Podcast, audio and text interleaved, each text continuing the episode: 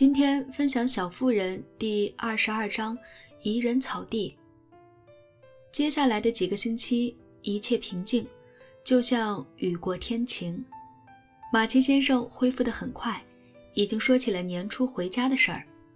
贝斯已经能成天躺在书房的沙发上，先是跟那几只小猫咪玩，随后又开始给洋娃娃做衣服。可惜这时候在做冬装，已经完全赶不上进度了。他从前灵活的四肢，如今变得僵硬无力。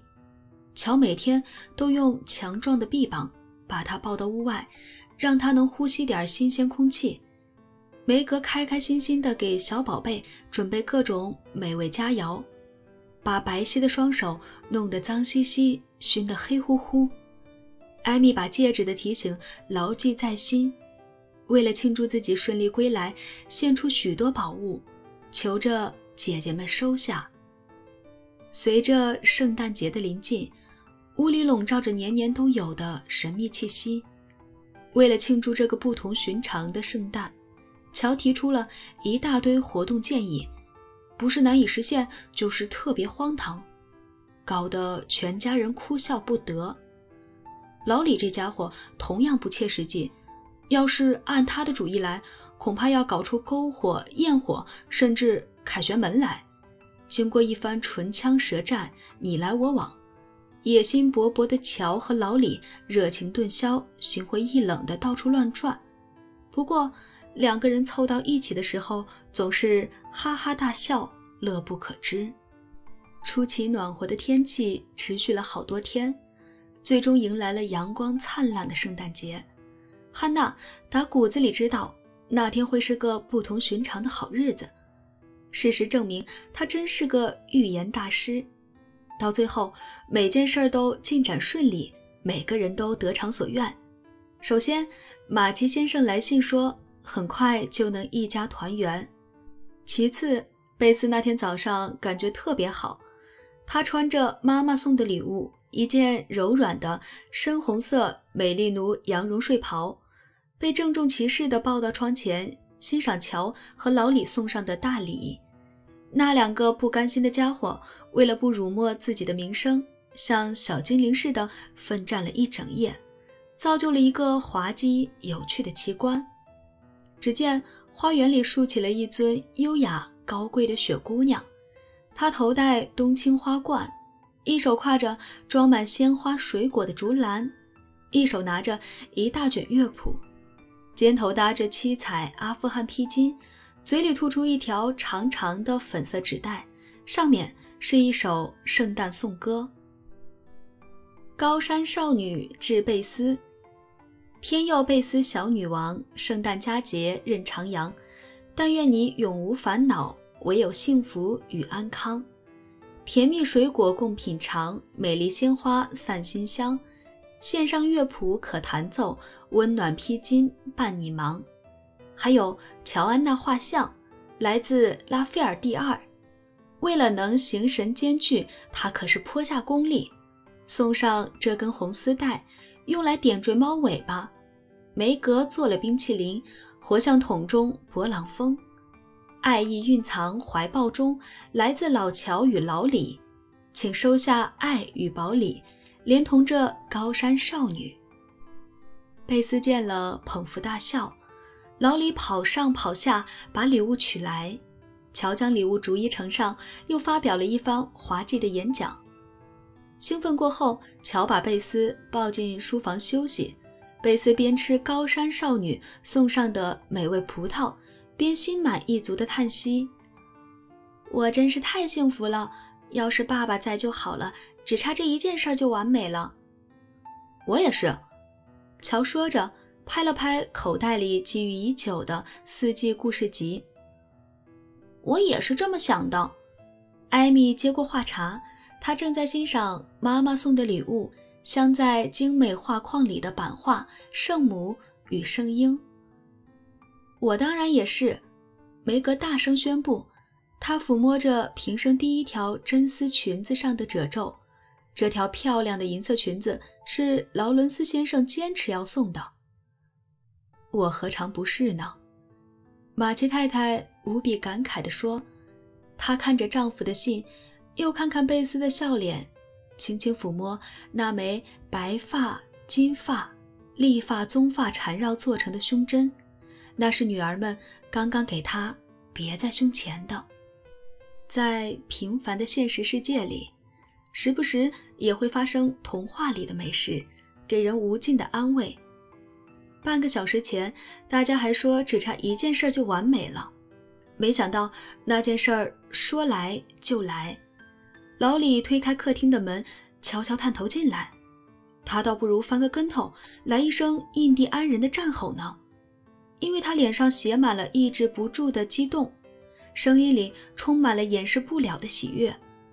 虽然他只是气喘吁吁、怪模怪样的说了声：“马奇家另外一份圣诞礼物来喽。”大家还是全蹦了起来。话音还没落下，他就被人轻轻推到一边。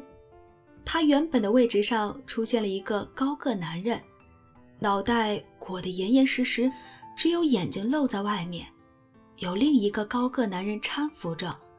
后面那个人本想说点什么，但一句话也没有说出口。当然，所有人都涌了上去。似乎全都失去了理智，没有人说话，但现场真是够瞧的了。马奇先生被四双手搂得密不透风，乔差点晕过去，不得不在放瓷器的小隔间里接受老李的治疗，简直丢脸丢到家了。布鲁克先生亲了梅格，根据他后来语无伦次的解释，当时纯粹是搞错了。一向端庄的艾米被脚凳绊了一跤，顾不得爬起来，搂着爸爸的靴子放声大哭。马奇太太头一个冷静下来，举起手示意大家：“嘘，别吵到贝斯。”但这会儿已经太晚了，书房门猛地打开，穿红色睡袍的贝斯出现在门口，他一头扎进爸爸怀里，显然喜悦给他无力的四肢注入了力量。接下来发生了什么都不重要了，因为心中满意的幸福冲走了昨日的悲伤，只留下如今的甜蜜。接着，发生了一件不怎么浪漫却令人捧腹的事，让大家一下子清醒过来。他们突然发现汉娜呆立在门背后抽鼻子，手里捧着一只肥墩墩的火鸡。刚才他急着从厨房冲过来，都忘了把火鸡先放下。大笑过后，马奇太太开始向布鲁克先生道谢，感谢他对丈夫的精心照顾。布鲁克先生突然想起马奇先生需要休息，扯上老李，匆忙告辞。接着，两个病号被催着去休息，他们乖乖从命，坐了下来。但挤在同一张大扶手椅里，叽叽喳喳聊个不停。马奇先生说，他一心想给他们惊喜，趁着天气暖和，大夫点了头，就抓住机会回来了。还有布鲁克是个多么诚恳正派的年轻人。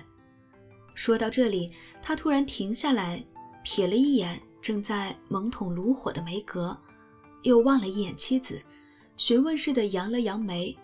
至于到底是怎么回事儿，还是留给读者自己想象吧。马奇太太轻轻点了点头，突然问丈夫想不想吃东西。乔看懂了妈妈的眼色，就板着脸去拿酒和清炖牛肉汤了。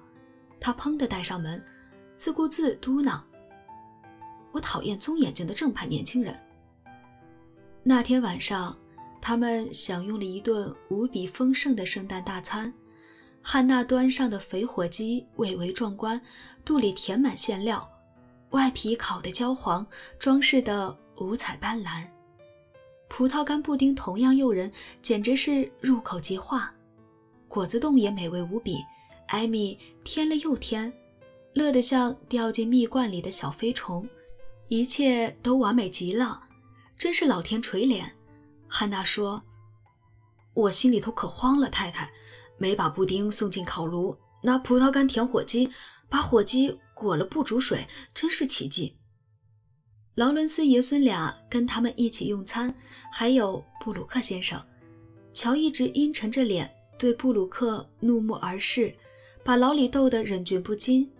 两张安乐椅并排搁在长桌的另一头，贝斯和爸爸坐在上面，稍微吃点鸡肉和水果，大家为健康干杯，讲故事，唱歌，像老人们说的那样叙叙旧，玩的痛快极了。原本大家说好去坐雪橇的，但姑娘们不愿离开爸爸，于是客人们提早告辞。随着夜幕降临，幸福的一家子围炉而坐，全家人叽叽咕咕地聊了好些事儿，然后歇了一会儿。乔的声音打破了寂静：“一年前我们还抱怨圣诞节太无聊呢，你们还记得不？”总的来说，今年过得挺开心。梅格望着炉火，脸上挂着一丝微笑，庆幸自己当着布鲁克先生的面。没有失态。我倒觉得今年过得挺难的。艾米若有所思地打量着指头上闪闪发亮的戒指。真高兴今年过完了，您终于回来了。贝斯坐在爸爸膝头，轻声说：“你们这条路确实走得不容易，我的小天路客们，尤其是后半段。但你们一直很勇敢，我想。”你们肩头的担子很快就能卸下了。马奇先生慈爱地望着围在身边的四张小脸，显得心满意足。您怎么知道的？妈妈说的吗？乔问。他说的不多，但俗话说“草动知风向”，我今天发现了不少东西呢。哎，发现了什么？跟我们说说吧。坐在爸爸身边的梅格嚷起来：“这就是一个。”爸爸指起梅格搭在椅子扶手上的小手，指了指变粗糙的食指、手背上的烫伤和手掌上的两三个小水泡。我记得这只手以前又白又嫩，你最在意是怎么保养。那个时候它很漂亮，但在我看来，现在它更美了，因为。我能从每个斑点上读出一段故事。烫伤是对虚荣的献祭，粗糙的手掌得到的不只是水泡。我相信，这些刺伤的手指做出的针线活一定能用上很久，因为一针一线都饱含心意。梅格，亲爱的，我觉得这些比白嫩的双手和时髦的才艺更可贵，因为它能给家庭带来幸福。能握住这只善良勤劳的小手，我很自豪。真希望不要那么快把它交给别人。如果说梅格吃苦耐劳这么久，渴望得到回报的话，爸爸紧握的手和赞许的笑，已经让他得偿所愿了。乔呢？夸夸他吧，他可努力了，对我特别特别好。贝斯附在爸爸耳边轻声说。马奇先生笑了，看着坐在对面的高个姑娘，他的表情出奇的温柔。虽然乔一头短发，但已经不是我一年前离开时的假小子了。马奇先生说，而是领子笔挺，鞋带细紧，不吹口哨，不讲粗话，也不像以前那样爱躺在地毯上的小淑女。因为照顾病人，担惊受怕。他脸色苍白，瘦了不少，但我爱看这张脸，因为它变温柔了，声音也变轻了。他不再蹦蹦跳跳，而是轻手轻脚，像慈母似的照顾妹妹，这让我很开心。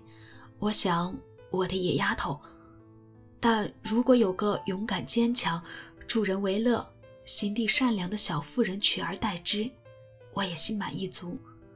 我不知道这头小黑羊是不是因为剪了毛才变得正经，但我知道，华盛顿找不出一样东西值得花掉我的好女儿寄来的二十五美元。乔明亮的双眼一时间模糊起来，消瘦的小脸被火光映得绯红，觉得自己值得爸爸表扬。该说说贝斯了，艾米希望赶紧轮到自己。但愿意再等等。我可不敢多说，怕把他吓跑。虽然他现在已经没以前那么害羞了。”爸爸爽朗地说。想到自己差点失去这个女儿，他便把贝斯紧紧搂在怀里，大脸贴着他的小脸儿，温柔地说：“还好你平平安安，我的小贝斯，我会好好保护你，上帝保佑。”他沉默了一会儿，然后低下头，看着坐在他脚边矮凳上的艾米，边抚摸她闪亮的金发边说：“我发现。”艾米午饭吃了鸡腿，一下午都在帮妈妈跑腿，晚上又把座位让给梅格，耐心又开心地给大家帮忙。我还发现她不唉声叹气了，也不老照镜子了，而且一次也没有说起手上的漂亮戒指。所以，我得出结论，他学会了多为别人着想，不是总想着自己，打算像捏他的小泥人一样塑造自己的品行。我很高兴，也很骄傲，因为我可爱的小女儿不但能做出漂亮的泥塑，还能把自己和别人的生活变得更美好。艾米谢过爸爸，讲完戒指的来历后，乔问：“贝斯，你在想什么呢？”今天我在看《天路历程》，读到基督徒和盼望来到一片开满百合花的宜人草地上。在那儿愉快地歇息，就像我们现在一样，然后再奔向旅途的终点。贝斯回答。他从爸爸的怀里溜出来，走到钢琴前面。到唱歌的时候了，我想坐回老位子，我来试试唱天路客们听见的牧童之歌。爸爸喜欢这段歌词，我特意为他谱了曲。说完，贝斯便坐在小钢琴前，轻轻。按动琴键，用大家以为再也无缘听见的甜美嗓音，唱起了像是专门为他而写的古朴赞美诗。在下之人难跌倒，贫贱之人不骄傲，谦卑之人勿烦恼，自有天主来引导。无所拥有已满足，是多是寡又如何？求主垂怜常知足。知足之人必蒙福，天路行者且听看，富足乃是一重担，今生贫乏来世消，此乃万代之福报。